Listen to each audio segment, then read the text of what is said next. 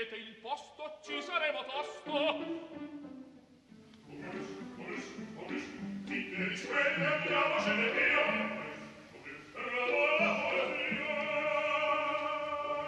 Momus, il caffè dell'opera.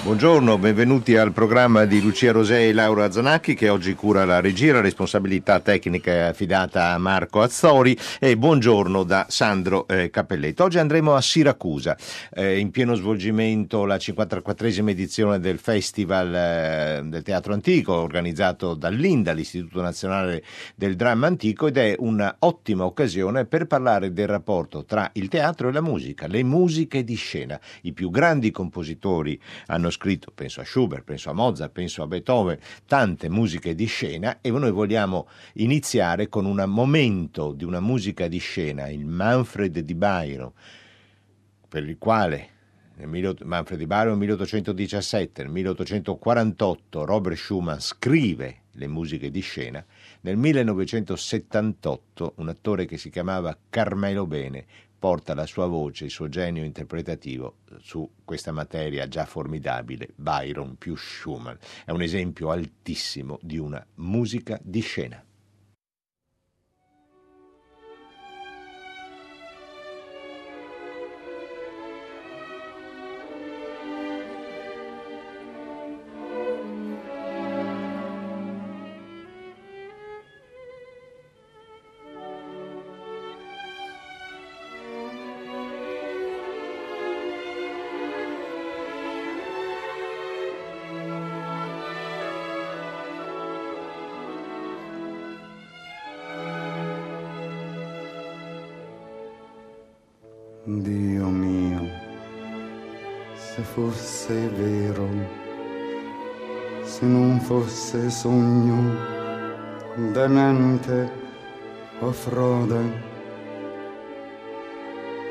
Potrei essere ancora felice,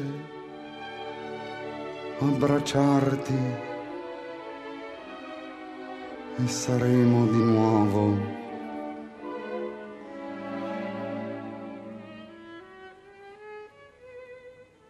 il mio cuore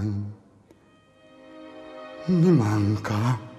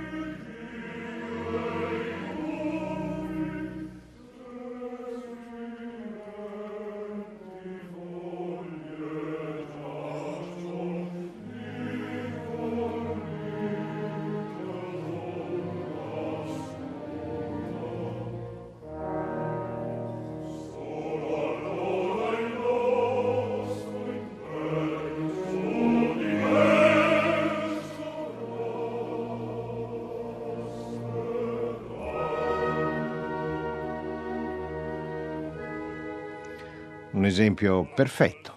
Due minuti, la musica, l'entrata della voce solista sulla musica, l'entrata del coro con la musica. Byron, Schumann, Carmelo Bene. Ecco, questo è un punto di riferimento altissimo che ogni compositore, ogni uomo di teatro conosce quando deve affrontare il rapporto di vestire con la musica, col canto, con il coro, con la parola detta sulla musica un testo teatrale. Perché abbiamo scelto eh, il teatro greco di eh, Siracusa, dove è in corso appunto la 54esima edizione di un festival che eh, comincia a dare segni di vita nel 1914 che rimane tuttora un appuntamento amatissimo, seguitissimo, sia per l'incanto impareggiabile del luogo, sia per la qualità dei titoli. Quest'anno Edipo Colono, Eracli, Cavalieri, Le Rane, Conversazione su Terese, il Palamede e, eh, e ci sembrava un'occasione molto interessante di, eh, per affrontare con alcuni dei protagonisti appunto il rapporto tra musica, parola, testo, scena e spazio. Iniziamo eh, ringraziando eh, l'ufficio stampa dell'Istituto Nazionale del Dramma, Antico che ci ha mandato alcuni estratti degli spettacoli in corso, dall'Edipo a Colono, una tragedia che Sofocle scrive attorno al 401 a.C. e che è in, eh, in scena con la regia di Annis Coccos e la musica di Alexandros Marcheas, Il Messaggero.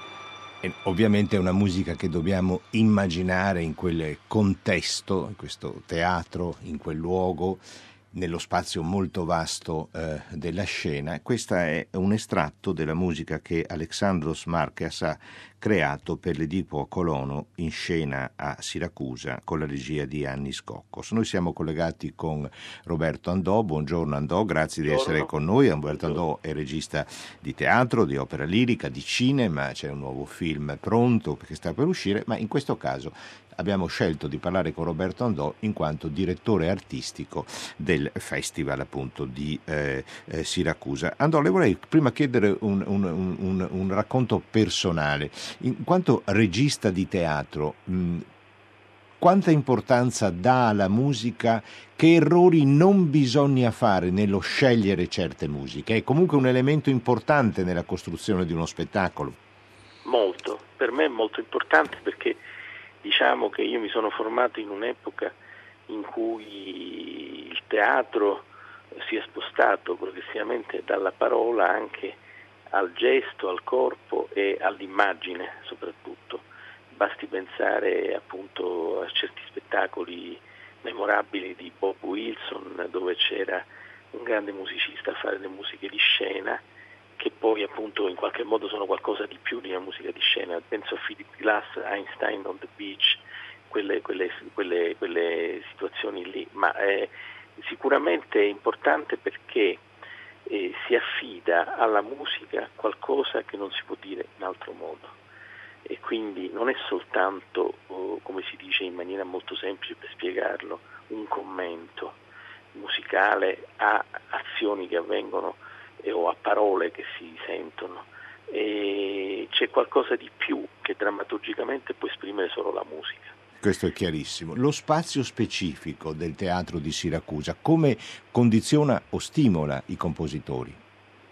Ma oggi in un modo molto vario, basti pensare all'edizione di quest'anno che appunto vede da un lato un approccio molto eh, classico come quello di Coccos del suo musicista e, e dall'altra Emma Dante che invece ha chiesto alla sua musicista Serena Ganci eh, di fare delle, diciamo, dei commenti molto diversi eh, che hanno addirittura una canzone e quindi diciamo c'è una certa libertà che si... Ecco, pro... Eh, eh, lei ha anticipato il nostro prossimo ascolto perché proprio dal Eracle, eh, tragedia di Euripide che è in scena in questi giorni con la regia di Emma Dante e la musica di Serena Ganci, noi proponiamo beh, un ascolto che non è che associ immediatamente a Eracle.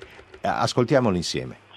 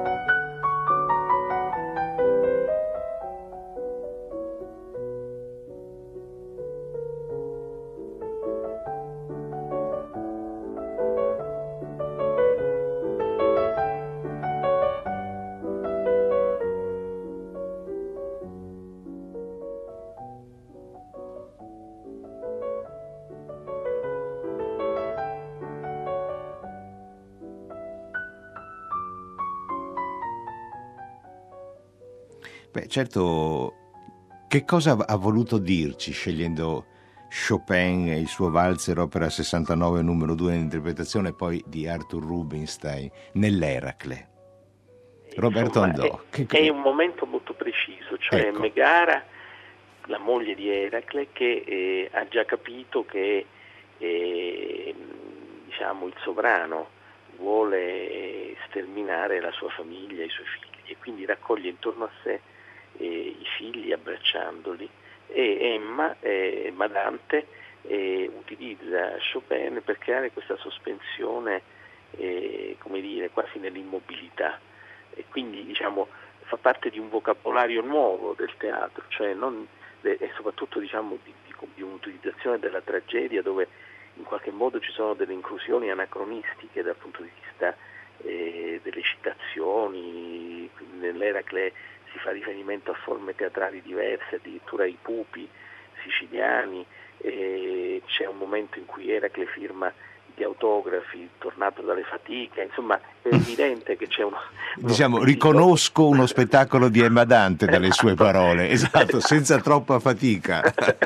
e quindi la musica di conseguenza ha questa anche grande libertà, cro- esatto. sia cronologica che di stile che di eh, presenza. Le posso chiedere, prima di salutarci, ascoltando ancora un momento dall'Eracle, la marcia funebre, le posso chiedere, eh, andò in questo caso non come direttore artistico, ehm, dell'Istituto Nazionale del Dramma Antico e responsabile dunque degli spettacoli in scena fino a luglio a Siracusa. A proposito, come sta andando di pubblico, di risposta di pubblico? Beh, mm, benissimo, abbiamo addirittura superato, mi dicono, i, eh, gli incassi fino a questo momento dell'anno scorso che era già considerato una stagione record. Ecco. si vede che c'è un trend positivo. Bene, lei fa bene. Eh mi fa piacere che lei sottolinei la parola incassi perché è diventato assolutamente il problema numero uno delle oh. nostre istituzioni, incassare. Incass- incassare. E questa è un'istituzione che si tiene in piedi con, per, la, per, lo più con gli incassi, quindi è veramente da questo punto di vista unica. E, un, un, momento personale, un momento di, in, non, le chiedo di dirci il nome ovviamente, un momento di incomprensione con un musicista, si è verificato nella sua carriera e su che cosa? Beh, insomma, il, effettivamente può accadere che si verifichi e a me è successo che addirittura io preferissi non continuare come musicista. Mm. Perché era un teatro, un film, un'opera, no, un un'opera film, difficile. Era un film, era un film, era un film. dove nello stesso modo ormai è un collaboratore artistico di primo, di, insomma, tra i principali di, sì. di, un autore e quindi è molto importante capire qual è il metodo. A volte non ci si capisce perché appunto eh, si usano dei linguaggi completamente diversi, un, un codice di, di, di, rapporto. A me piace eh, collaborare con dei musicisti con cui c'è già una congenialità e anche una libertà, ma in questo senso diciamo, cito tre musicisti con cui mi sono trovato benissimo, Marco Petta, Nicola Piovani, Ludovico Einaudi. Tutti e tre li cito perché hanno questa curiosità anche di andare oltre eh, una cifra che potrebbe essere comoda, che è quella dell'oro, no? mm, mm, eh, mm, mm. ma anche di mettersi a disposizione dell'immagine e ovviamente senza rinunziare alla forza della loro espressione artistica. Quindi a volte c'è da imparare da un musicista perché ti apre una porta però ci vuole un dialogo. Ecco, quando non c'è il dialogo allora diventa difficile, difficile, per tutte e due. Grazie mille Roberto Andò, Andò ascoltiamo insieme la marcia funebre dall'Eracle ehm, che inscena appunto la tragedia di Euripide con la regia di Emma Dante e la musica di Serena Ganci. Grazie, a risentirci, buona giornata Andò, grazie mille.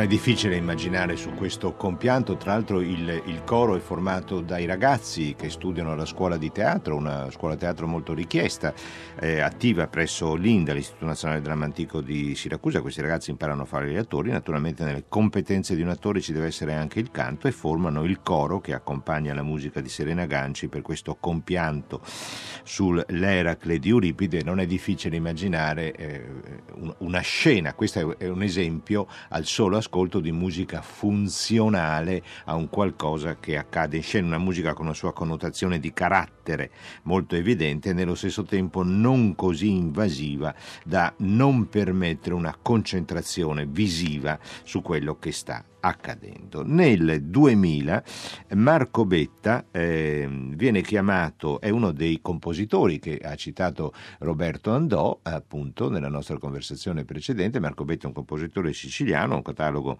molto esteso e ha collaborato in diverse occasioni con anche appunto il, Festival di Siracusa. Abbiamo ascoltato il punto di vista di un regista, ascoltiamo ora il punto di vista di un compositore facendoci, facendoci precedere da un ascolto, dall'osservazione del mare, flautista Roberto Fabriciani.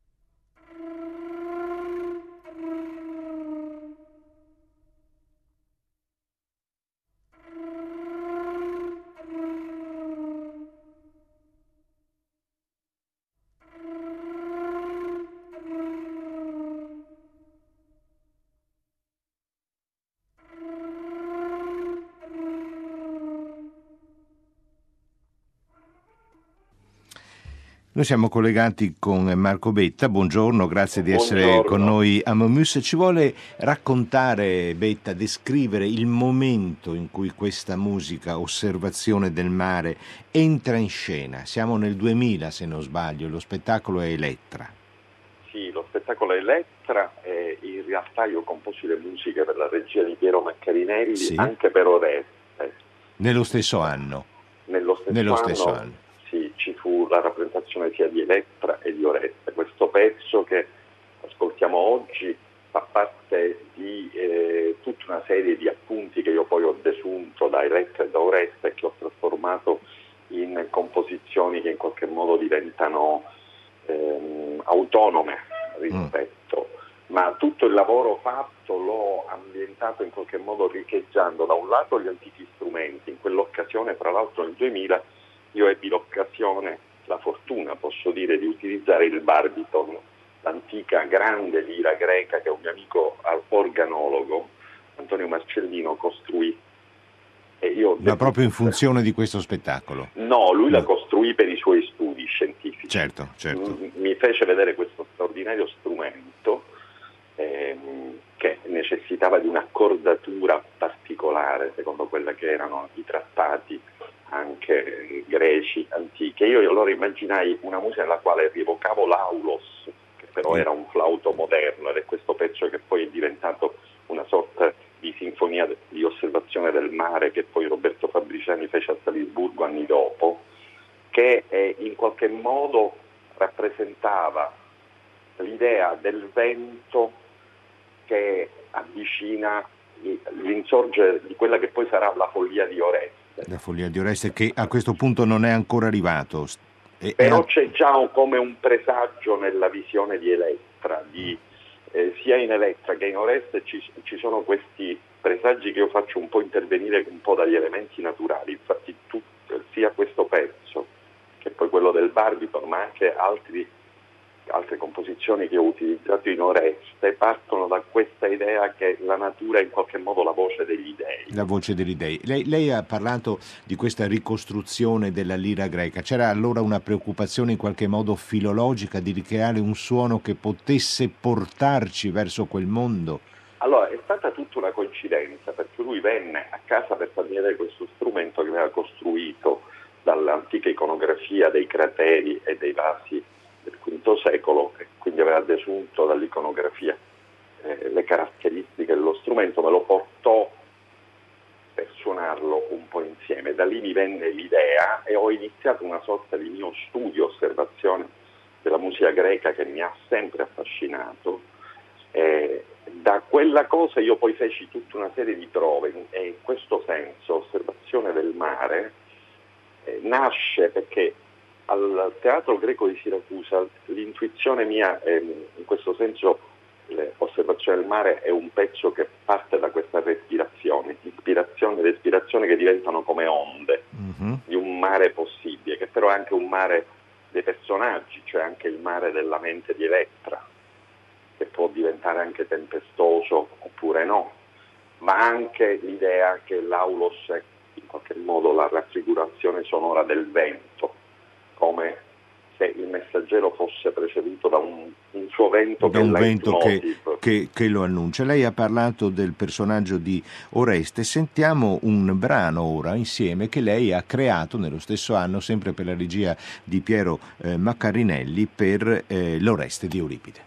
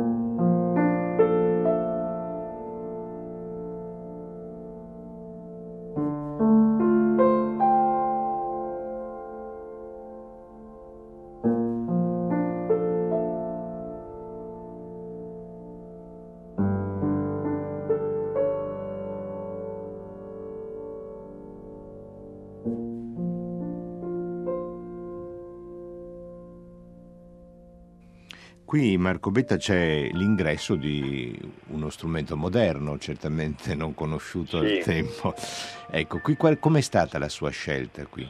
Allora, la scelta nasce anche lì, avendo la fortuna di lavorare al Teatro Greco di Siracusa con pochissime persone, al tramonto, Lei dice Hai- du- durante le prove? durante le prove. No, perché la platea è piuttosto numerosa durante gli Sì, spettacoli. no, no, no, ma, sì, certo, certo. prove, ma durante le prove quando cominci abbiamo Meraviglioso, dei sì. sopralluoghi Eh. prima, no? E quindi questo tramonto, la possibilità di cominciare a sentire anche l'emissione da parte dei monitor, delle casse, eccetera. Ma la cosa misteriosa che mi ha colpito prima di arrivare poi alla composizione definitiva è l'intromissione degli, degli strumenti naturali, cioè questa idea del vento ehm, che si riesce a percepire in stati di silenzio. Lì mi venne in mente questa idea degli achei che non riescono a partire perché non sentono No, il mm. suono del vento. Non c'è il vento che li E spinge. mille, e mille navi rimangono bloccate, no? in Ifigenia in Auride, se non Sì. ricordo male. Ehm, E, allora ho capito che noi moderni abbiamo l'orecchio troppo immerso nei rumori. Mm. Allora ho provato a mettere prima questo pianoforte, in realtà poi questo pianoforte è costruito per quinte, Sì, e con delle- quindi c'era anche un'idea di rievocazione di Pitagora, Mm. di una geometria possibile, euclidea, che diventasse musica, quindi la divisione per quinte, la scoperta del sistema della musica, il decagono regolare con la sezione aurea dei greci. Ma l'idea del pianoforte con questa stasi che quindi creava un cortocircuito fra strumenti antichi, il barbiton, l'aulos, ma anche il flauto invece moderno, il pianoforte registrato, mi sembrò interessante per creare un cortocircuito fra moderno e antico, cioè Ho come questo orecchio si è evoluto. E li ho anche talvolta immersi durante la rappresentazione amplificando il suono del vento con dei venti registrati. con dei venti registrati. Lei sta precedendo, Marco Betta, la mia ultima domanda. Quanto condiziona nel suo pensiero compositivo lo spazio? Quello di Siracusa, del teatro antico, è uno spazio particolarissimo. Entra nelle sue riflessioni quando compone della musica di scena per gli spettacoli di Siracusa? Sempre, perché in realtà lo spazio fisico per noi che scriviamo musica anche uno spazio mentale nel quale collocare i suoni, cioè questi suoni nascono nella mente. E evidentemente quel teatro ha una sua identità, eh, è un marchingegno perfetto dal punto di vista acustico, si può anche strappare un foglio di carta velina al centro e se si sta bene attenti si sente da tutte le parti questo questo stridio della carta che è un Sì, sì, è uno degli è- elementi del fascino incredibile del posto. e infatti, è, è- è evidentemente lo spazio mi ha sempre condizionato, ma anche l'architettura, in realtà in tutte le musiche che scrivo c'è uno spazio che talvolta non è fisico ma è mentale. Nel caso di Siracusa è uno spazio fisico che diventa mentale perché ti tuffi in quelle geometrie tra quelle gradinate fino ad arrivare poi al centro, fuori del palcoscenico, immagini che la musica sia non solo l'essenza sonora della poesia come era per i greci, quindi nasce dalla- dal suono della parola, però sia anche, ci sia la possibilità che venga da lì, da quella terra lì. Molto suggestivo, molto suggestivo. Grazie di essere stato con noi. Grazie a voi. eh, Marco Betta di averci eh, co- commentato insieme l'osservazione del mare e questo brano per Oreste creato nel 2000 per Elettra le- e, ehm, eh, per appunto Elettra e eh, Oreste,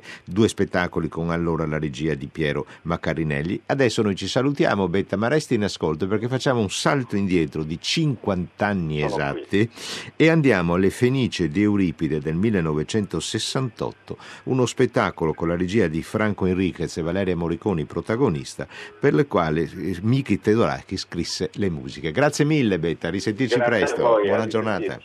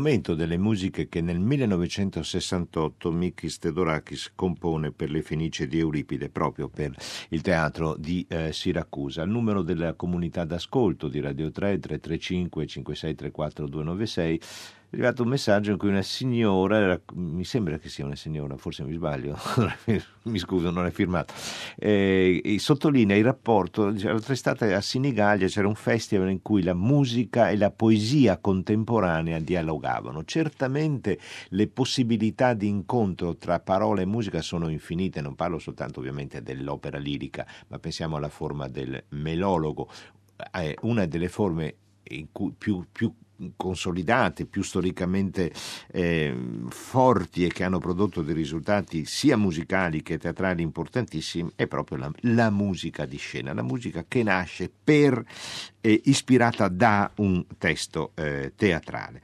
E come eh, abbiamo capito da questi ascolti, il patrimonio musicale che ha accumulato l'Istituto Nazionale del Dramma Antico di Siracusa dal 1914, la prima edizione del festival, ad oggi è immenso, perché hanno collaborato i musicisti più diversi, più disparati, con le, gli stili, le tecniche, i risultati più diversi e, e, e veramente è un, una carrellata storica e stilistica di enorme rilievo.